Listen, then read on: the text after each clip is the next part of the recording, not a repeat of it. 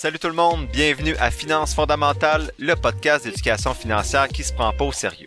Chaque semaine, je fais la synthèse d'un livre sur les finances personnelles ou la bourse.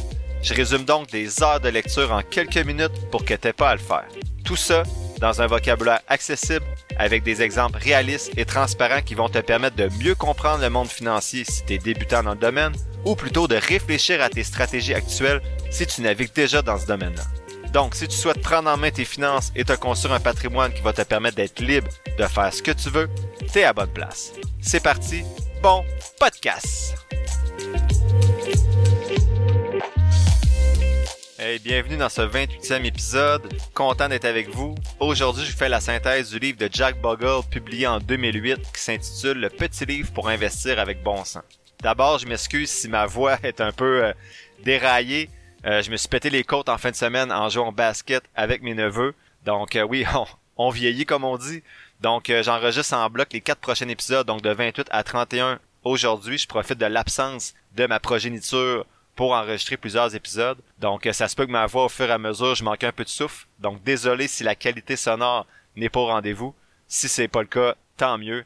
Donc, on commence tout de suite avec euh, le livre de Jack Bogle. En introduction, en fait, le vrai nom de Jack Bogle, c'est John C. Bogle, donc, mais son surnom, c'est Jack. Donc, c'est pour ça qu'on voit Jack et John. Et c'est lui qui a fondé Vanguard en 1974. Et c'est le premier fonds commun de placement indiciel qui a été créé en 1975. Ce livre-là tente d'expliquer la valeur de l'investissement indiciel d'une manière qui est facile à comprendre et qui encourage les lecteurs à se concentrer sur une approche à long terme de l'investissement. Comme je disais la semaine passée, c'est le deuxième livre avec celui de Nicolas Bérubé qui a complètement changé ma stratégie à moi d'investissement. Premier élément de la synthèse, c'est l'investissement passif, c'est une stratégie gagnante, mais pourquoi?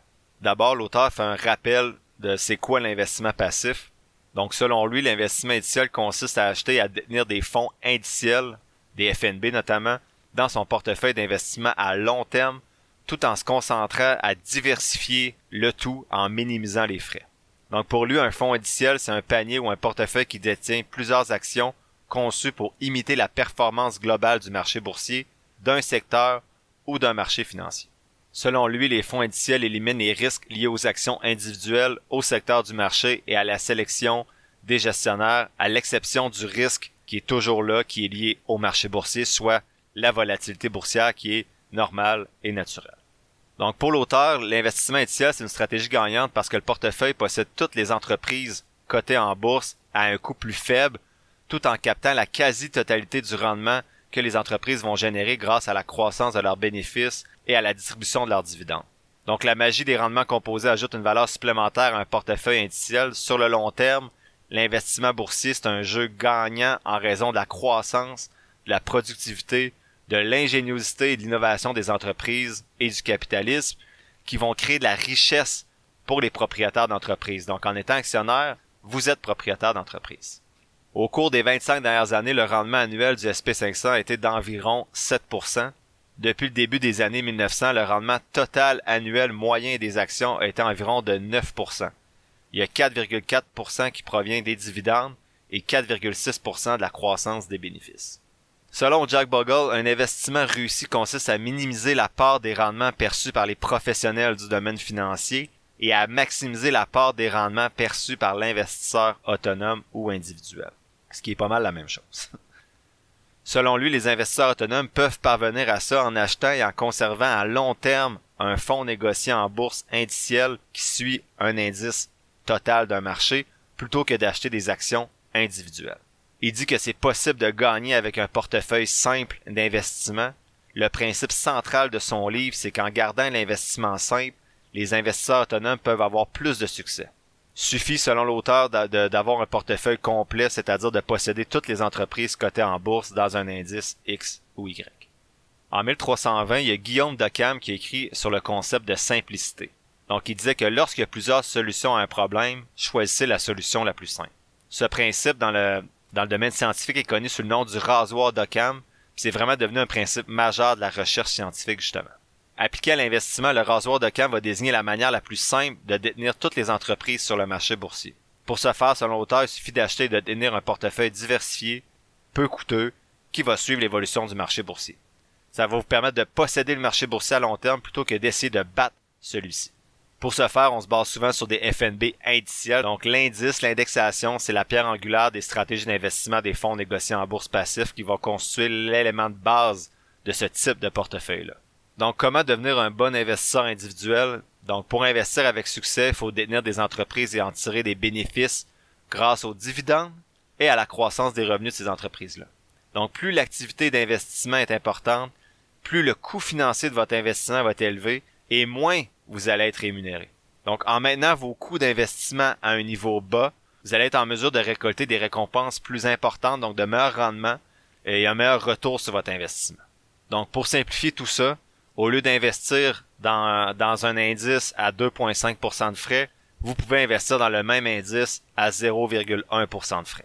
Donc, de cette façon-là, au lieu d'enrichir les professionnels du domaine financier, vous allez enrichir votre propre patrimoine. Deuxième élément de synthèse, c'est les frais de gestion. L'auteur mentionne que les frais de gestion sont très importants dans le domaine de l'investissement parce qu'ils vont diminuer la valeur de votre portefeuille, en fait la valeur du portefeuille d'un investisseur individuel à long terme. En effet, une grande partie des investissements, donc des rendements liés à ces investissements-là, sont absorbés par les fonds qui sont gérés activement. Il mentionne que ces frais-là peuvent atteindre jusqu'à 2-3% par année. Dans le livre, l'auteur donne un exemple qui, moi, m'a marqué, m'a bien fait comprendre, en fait, la dynamique du marché boursier dans son exemple, il mentionnait, puis là peut-être je me trompe un petit peu, je vais de mémoire, là, mais il disait que le marché boursier, mettons que le marché boursier vaut 100 millions. C'est beaucoup plus que ça, mais je trouve que c'est un, chiffre facile à, retenir et à comprendre dans le podcast. Donc le marché boursier vaut 100 millions, et on va dire que c'est une seule famille de 10 personnes qui détient l'entièreté du marché boursier. Donc chaque membre de la famille détient 10 millions, euh, donc 10% du marché boursier, 10 millions du 100 millions. Un jour, un des frères veut faire plus d'argent que son autre frère, donc il décide d'embaucher une personne, un professionnel, pour essayer de battre l'investissement de son frère. Donc, il va donner des frais de gestion à, ce professionnel-là pour essayer d'augmenter son rendement. Ce qu'on voit, c'est que finalement, ce frère-là qui fasse un meilleur rendement ou même un moins bon rendement que son frère, il a sorti de l'argent qui appartenait à la famille, du marché boursier, et il l'a donné à un professionnel. Donc, exemple, on va dire qu'il paye ce professionnel-là un million. C'est beaucoup, là, c'est 10%, mais bon, c'est des chiffrons. Donc, il prend, sur son 10 millions, il va donner un million à son professionnel pour essayer de battre le rendement du reste de la famille. Donc, au lieu, lieu que le marché boursier vale 100 millions, il vaut maintenant 99 millions de dollars. Donc, le geste du frère vient d'appauvrir le patrimoine de la famille. Et c'est ce qu'on se, rend compte, c'est que le marché crée pas d'argent. Il fait juste distribuer l'argent. Donc, le marché boursier a une certaine valeur il peut pas créer de l'argent. C'est vous qui mettez l'argent dans le marché boursier et le marché boursier va redistribuer les rendements aux différents investisseurs. Ce que vous faites quand vous faites affaire avec des professionnels, puis c'est pas nécessairement négatif, mais ce qui arrive, c'est que ben eux vont prendre exemple 2% de frais, donc c'est 2% de votre investissement à vous qui sort du marché boursier pour aller enrichir une personne de façon individuelle. Donc ce 2%-là ne profite plus à la grande famille des investisseurs pour faire fructifier davantage les rendements de ce même marché-là. J'ai l'impression que l'exemple était plus clair quand je l'ai lu que quand je vous le résume dans le podcast, mais j'espère que ça, ça vous a montré en fait que le marché boursier est composé d'un certain montant, puis que quand vous faites affaire avec des professionnels, ben, vous faites seulement pénaliser en fait le marché boursier parce que vous sortez l'argent de là. Donc, si un professionnel réussit à battre le marché, ce qui est très rare, ben c'est parce qu'il y a beaucoup d'autres professionnels qui ont perdu contre le marché et qui vous ont fait perdre l'argent ou qui ont eu des rendements plus petits que l'indice. Donc, si tout le monde suivait l'indice avec des frais de gestion super bas, mais tout le monde ferait des, des rendements qui sont en moyenne supérieurs à ce qui se passe en ce moment parce qu'on distribue une grande partie de nos rendements à des professionnels qui sont supposés en fait de faire gagner tout le monde, mais c'est impossible. S'il y en a qui gagnent, il y en a qui perdent. Cet exemple-là faisait penser à un bout du, du film de Loup Wall Street quand Matthew McConaughey il, euh, il parle à Leonardo DiCaprio au début du film, donc c'est son boss, il l'amène manger, puis il lui dit que ce qu'il vend finalement à ses clients, c'est juste du rêve parce qu'ils peuvent pas promettre des rendements meilleurs que le marché, que l'indice, que le marché boursier. Donc, ils peuvent juste vendre du rêve. Donc, c'est vraiment des vendeurs et non nécessairement des gens qui ont vos, vos, intérêts, vos intérêts à cœur. Et là, bien sûr, euh, je généralise. je fais un exemple avec le, film. Il y, a des, il y a des professionnels qui veulent sûrement votre bien, mais sachez qu'ils veulent sûrement le bien de leur portefeuille avant le bien de votre portefeuille. Et on ferait la même chose si on était dans cette situation-là. On penserait à notre, nos intérêts avant de penser aux intérêts des autres. Donc, euh, Gardez toujours ça en tête. Donc, pour compenser ces coûts-là, ben, l'auteur mentionne d'investir dans des fonds négociés en bourse passif indiciels et de maintenir le cap sur le long terme. Donc, de garder la solution la plus simple à un problème. Troisième élément de synthèse, l'auteur aborde la meilleure façon de construire votre richesse. L'auteur recommande différentes stratégies pour construire votre patrimoine, votre richesse à long terme. La première, c'est d'acheter et de conserver un FNB passif indiciel à long terme qui suit le total market, donc l'ensemble du marché américain. Bien sûr, lui parle des États-Unis parce que c'est un Américain, mais c'est sa première stratégie. La deuxième, c'est de capitaliser sur les rendements composés. La troisième stratégie, c'est d'éviter les frais de gestion élevés. La quatrième, c'est de diversifier vos investissements. La cinquième, c'est de vous assurer de rebalancer votre portefeuille selon votre stratégie d'investissement. Donc, si vous avez des obligations, des actions, vous assurez que vos pourcentages sont respectés. Avant-dernière stratégie, c'est d'éviter de faire des prédictions sur le marché ou sur les rendements futurs du marché. Donc, premièrement, d'essayer de ne pas timer market, mais surtout de faire la différence entre les rendements réels des entreprises et la spéculation. Donc, à court terme, souvent, ça va être de la spéculation, et à long terme, les rendements vont être réels. Donc, ça revient un petit peu à ce que Buffett disait, qu'à court terme, le marché boursier, c'est une machine à voter, et à long terme, c'est une balance. Donc, si une compagnie a des bons, a fait des profits, a de la croissance dans ses rendements, même si à, court terme, dans les prochains mois, le titre ne monte pas, mais ben, vous pouvez être sûr qu'à long terme, si les profits continuent d'augmenter, le titre va, va augmenter également sur le marché boursier. Donc c'est probablement la question que je réponds le plus souvent sur Messenger et sur Gmail, euh, d'essayer de, timer market. Donc les gens me demandent est-ce que tu penses que c'est un bon moment pour euh, investir? Est-ce que tu penses que je devrais continuer mon, mon dollar cost averaging, donc d'investir chaque mois, je devrais prendre une pause parce que ça va pas bien ces temps-ci? Ma réponse est non. Tu devrais toujours continuer à faire soit ton investissement chaque mois ou de faire un lump sum, donc d'investir un gros montant dès que vous avez, euh, dès que vous recevez cet argent-là sur le marché boursier. À vous de voir, mais euh, je vais jamais vous dire que c'est un bon ou un mauvais moment pour investir ou de prendre une pause ou non, parce que je, n'ai pas ces informations-là et personne sur la planète ne les a. On le voit avec les banques centrales là, qui savent pas trop si l'inflation est temporaire ou non. Donc si eux ont accès à ces informations privilégiées-là, puis sont même pas capables de savoir qu'est-ce qui va se passer sur les marchés ou dans l'économie, ben on est qui, surtout nous, euh, pour le savoir. L'auteur parle de répartition d'actifs également. Donc, il dit que si vous êtes dans une phase d'accumulation de vos actifs, donc euh, exemple, vous êtes en 18 et 35 ans, 40 ans, donc vous pouvez investir de façon régulière, mais vous pouvez surtout vous, vous permettre de prendre un peu plus de risques et d'être plus agressif sur le marché boursier. Notamment parce que les, les jeunes investisseurs ont plus de temps pour être agressifs. Sa recommandation, c'est habituellement d'avoir une répartition de 80% d'actions pour les plus jeunes investisseurs et 25% pour les plus vieux investisseurs qui sont à la retraite ou qui rapprochent de la retraite. L'auteur milite beaucoup et argumente beaucoup pour la pertinence d'avoir un, fonds négocié en bourse composé de 60% d'actions et 40% d'obligations. Il dit que c'est le, juste milieu à avoir des rendements assez extraordinaires, mais également une, volatilité plus faible quand le marché boursier euh, chute. À l'origine, Jack Bogle proposait un two-fund portfolio, donc un portfolio composé de deux FNB, soit un FNB qui suivait l'indice américain, donc le, total market US dans les actions à 60%, et un qui suivait les obligations américaines à 40%.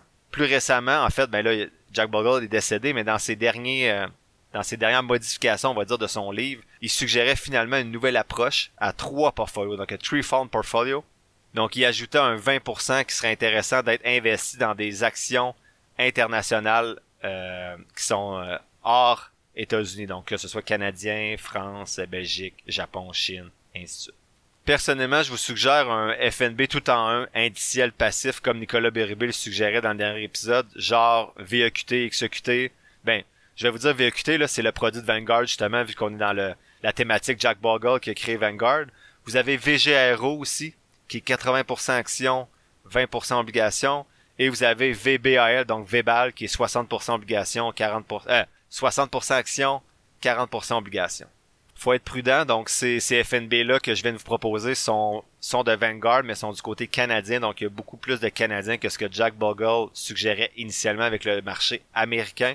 Donc, vous pouvez aller avec d'autres FNB également qui sont plus axés sur le côté américain ou international ou émergent selon votre stratégie à vous. Vous pouvez voir mon REER que j'ai présenté dans l'épisode 20 pour mon bilan à moi, ma stratégie à moi. Mais moi, je pense qu'il est peut-être un peu trop euh, américain, ce REER-là. Mais bon, ça peut vous euh, nourrir votre réflexion. Quatrième élément de synthèse, Jack Bogle présente quatre éléments qui gâchent les rendements à long terme. Donc selon lui, ces quatre facteurs-là, ces quatre éléments-là vont euh, diminuer le potentiel de croissance de votre patrimoine. Vous vous en doutez, le premier facteur, c'est les frais de gestion. Le deuxième, c'est le mauvais comportement des investisseurs. Donc, ils vont, exemple, retirer leur billes lorsque le marché boursier baisse, mais investir quand le marché boursier est à un sommet. Troisième élément, c'est un, bad market timing, donc euh, une mauvaise prévision de la direction du marché boursier. Donc, c'est de, tenter d'investir au bon moment. Donc, exemple, je disais que les gens me posaient des questions. Est-ce que je devrais arrêter d'investir ou est-ce que c'est un bon moment pour investir? Ben, c'est souvent des gens qui vont investir au mauvais moment parce que les émotions entrent beaucoup en ligne de compte. Et quatrième élément, c'est l'inflation. L'auteur l'a mentionné il y a plusieurs années, mais on, l'a vécu assez solidement les deux dernières années avec l'inflation qui a atteint des sommets. Donc, bien sûr, l'inflation vient gruger vos rendements parce que s'il y a une inflation de 8% par année et que vous faites un rendement assez intéressant de 8-9%, ben, vous avez presque pas fait de rendement finalement dans votre, dans votre portefeuille euh, boursier. L'auteur dit que les fonds de, les fonds euh, gérés activement sont, euh, sont pas efficaces au niveau des taxes, donc sont tax inefficient parce qu'ils ont un gros taux de rotation. Donc souvent, il va y avoir beaucoup de ventes et d'achats de différents titres dans ces fonds-là, puis ça va faire en sorte qu'au niveau des taxes, des impôts, ben c'est pas efficace. De plus, dans ces fonds-là, souvent, ben il y a, y, a une, double pénalité d'avoir des frais de gestion élevés et en plus, possibilité d'avoir un mauvais comportement des investisseurs, ce qui va mener, en plus des impôts, à une performance qui est peut-être euh, pas intéressante pour l'investisseur. Par contre, l'investissement indiciel, d'un autre côté, va focuser sur le long terme avec des frais de gestion bas et va souvent enlever les émotions à court terme parce qu'on va investir de façon régulière dans un fonds diversifié et on va le voir ensemble, ça permet d'être plus efficace également du côté fiscal avec les, impôts. Je suis allé voir c'est quoi être tax efficient, donc être efficient du côté fiscal parce que je comprenais pas trop quand il disait qu'un FNB pouvait être plus euh, efficace fiscalement, plus en fait plus intéressant fiscalement qu'un fonds géré activement ou qu'un fonds commun de placement. Donc je suis allé lire un petit peu. Et ce que j'ai compris, c'est qu'un FNB avec un taux de rotation euh, faible, donc peu de changements dans les titres qui sont possédés, ce qui arrive souvent dans les FNB indiciels, ben ça, ça souligne un, en fait, ça entraîne moins de gains en capital, donc moins de taxes, moins d'impôts. Contrairement à un fonds commun de placement où le gestionnaire doit vendre des titres pour rembourser les personnes qui retirent leur argent, le FNB va vendre un panier de titres équivalent à tous qui rend en fait plus efficace le côté fiscal de la chose. Je vais vous avouer que ce que je viens de vous dire, je le comprenais pas non plus, donc je suis allé lire un petit peu plus, puis Manuvie propose euh, en fait des explications pourquoi sur le plan fiscal, un fonds négocié en bourse peut offrir une efficience supérieure à celle d'un fonds commun de placement traditionnel ou même d'un fonds, en fait surtout par rapport à un fonds euh, géré de façon plus active. Premier élément abordé par Manuvie, c'est un taux de rotation du portefeuille plus faible. Donc les stratégies de placement des FNB sont généralement plus passives que celles des fonds communs de placement, donc il y a moins d'activité de négociation du titre, donc il peut y avoir moins de gains en capital réalisés et qui sont parfois redistribués à tous les investisseurs du fonds commun de placement.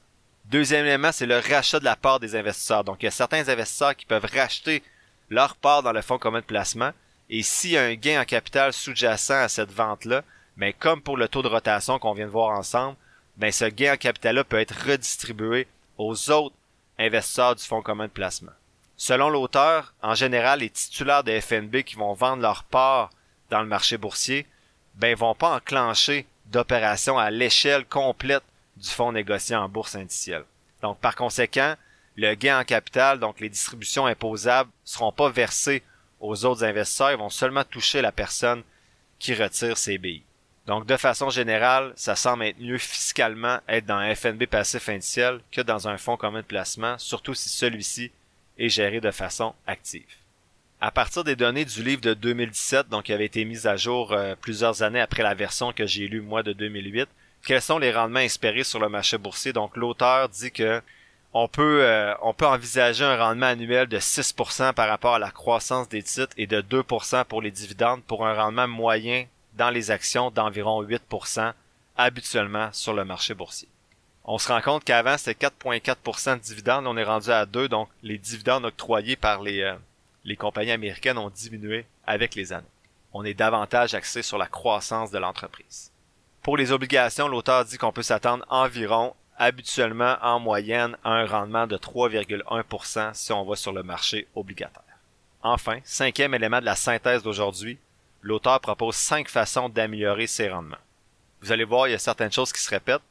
la première stratégie, c'est de sélectionner des fonds indiciels à très faible coût qui vont se contenter de détenir le portefeuille du marché boursier. Donc, il dit de ne pas chercher nécessairement l'aiguille, acheter la botte de foin, comme on l'a vu avec Nicolas Bérubé. Ensuite, il mentionne de sélectionner des fonds négociés en bourse dont les coûts sont très bas et dont la rotation du portefeuille est minimale et qui comportent surtout aucun frais de souscription. Troisième stratégie, sélectionner les fonds gagnants sur la base de leur performance passée à long terme. Quatrième stratégie, sélectionner les fonds gagnants sur la base de leur performance récente et à court terme. Donc, on doit regarder autant le court terme que le long terme. Cinquième stratégie suggère d'avoir, euh, en fait, de, de, recourir à des conseils de professionnels, conseillers financiers, planificateurs financiers au besoin. Surtout, les payer à l'heure et non avec un pourcentage de votre patrimoine et vous assurer que ces conseillers-là, ces professionnels-là sont agrégés dans leur, euh, dans leur domaine. Je suis pas trop d'accord avec cette dernière stratégie-là de, de, faire affaire à un conseiller professionnel pour tenter peut-être de, de sélectionner les FNB qui vont surpasser le marché. Pour moi, les meilleurs FNB sont accessibles, simples, puis on peut comparer les FNB les plus populaires ensemble pour un même indice.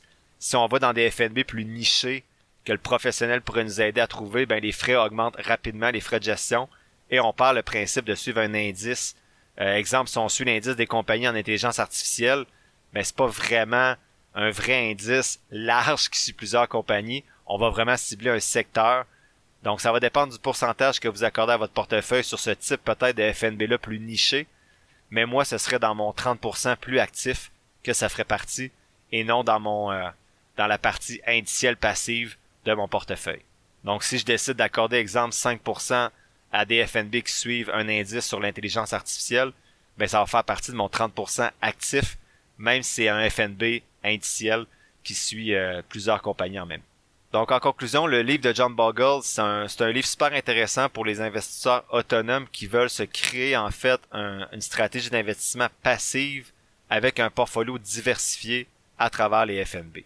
L'auteur mentionne souvent les frais de gestion, puis on se rend compte qu'il veut justement diminuer ces frais de gestion-là, mais également augmenter l'efficacité fiscale euh, des produits dans lesquels vous investissez. Avec ce livre-là, l'auteur mentionne que peu importe vos connaissances, vous allez être facilement en mesure de comprendre la façon d'investir, mais surtout quelle est la meilleure stratégie pour investir, soit celle qu'il prône, l'investissement passif indiciel.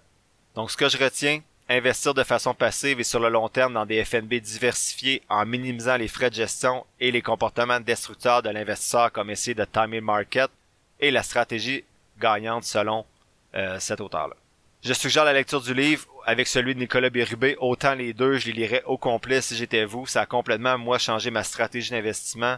Puis depuis, ben, j'ai gardé cette stratégie-là, puis j'ai espoir qu'elle tienne encore pour un bon bout de temps.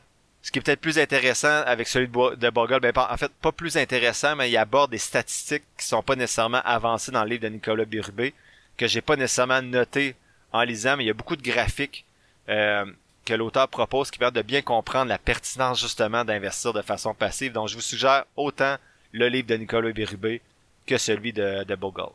La semaine prochaine, je fais la synthèse du livre de Morgan Housel, publié en 2020, qui s'intitule The Psychology of Money, Timeless Lessons on Wealth, Greed and Happiness.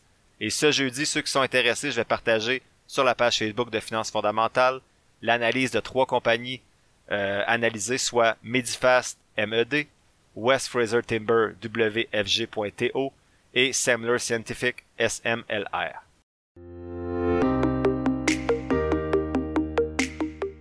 L'épisode tire à sa fin. Je te remercie d'avoir pris quelques minutes aujourd'hui pour m'écouter. J'espère que les contenus partagés t'auront apporté de la valeur. Si c'est le cas, ou bien que tu trouves que de façon générale, le podcast aide à ta santé financière, tu peux soutenir mon travail de trois façons différentes. D'abord, tu peux t'abonner au podcast pour 3,99 par mois afin d'avoir un accès en plus à un épisode mensuel supplémentaire à chaque premier jeudi du mois. Ensuite, tu peux donner de la visibilité au podcast en le partageant avec ton entourage et sur tes réseaux sociaux ou en cliquant sur le bouton suivre, abonnement ou quelque chose qui ressemble à ça selon la plateforme sur laquelle tu m'écoutes. Ça, ça te coûte rien et ça m'aide beaucoup. Enfin, tu peux nourrir les futurs épisodes en me posant des questions ou en me suggérant des lectures sur la page Facebook du podcast ou par Gmail. Toutes les informations sont quelque part dans la description de l'épisode. Je t'invite justement à t'abonner à la page Facebook du podcast pour avoir accès chaque semaine à l'image synthèse des épisodes et également à l'analyse des compagnies en bourse que j'effectue à l'aide de ma stratégie d'analyse fondamentale. N'oublie pas que je suis pas un expert, prends donc jamais ce que je dis pour du cash, fais toujours tes propres recherches.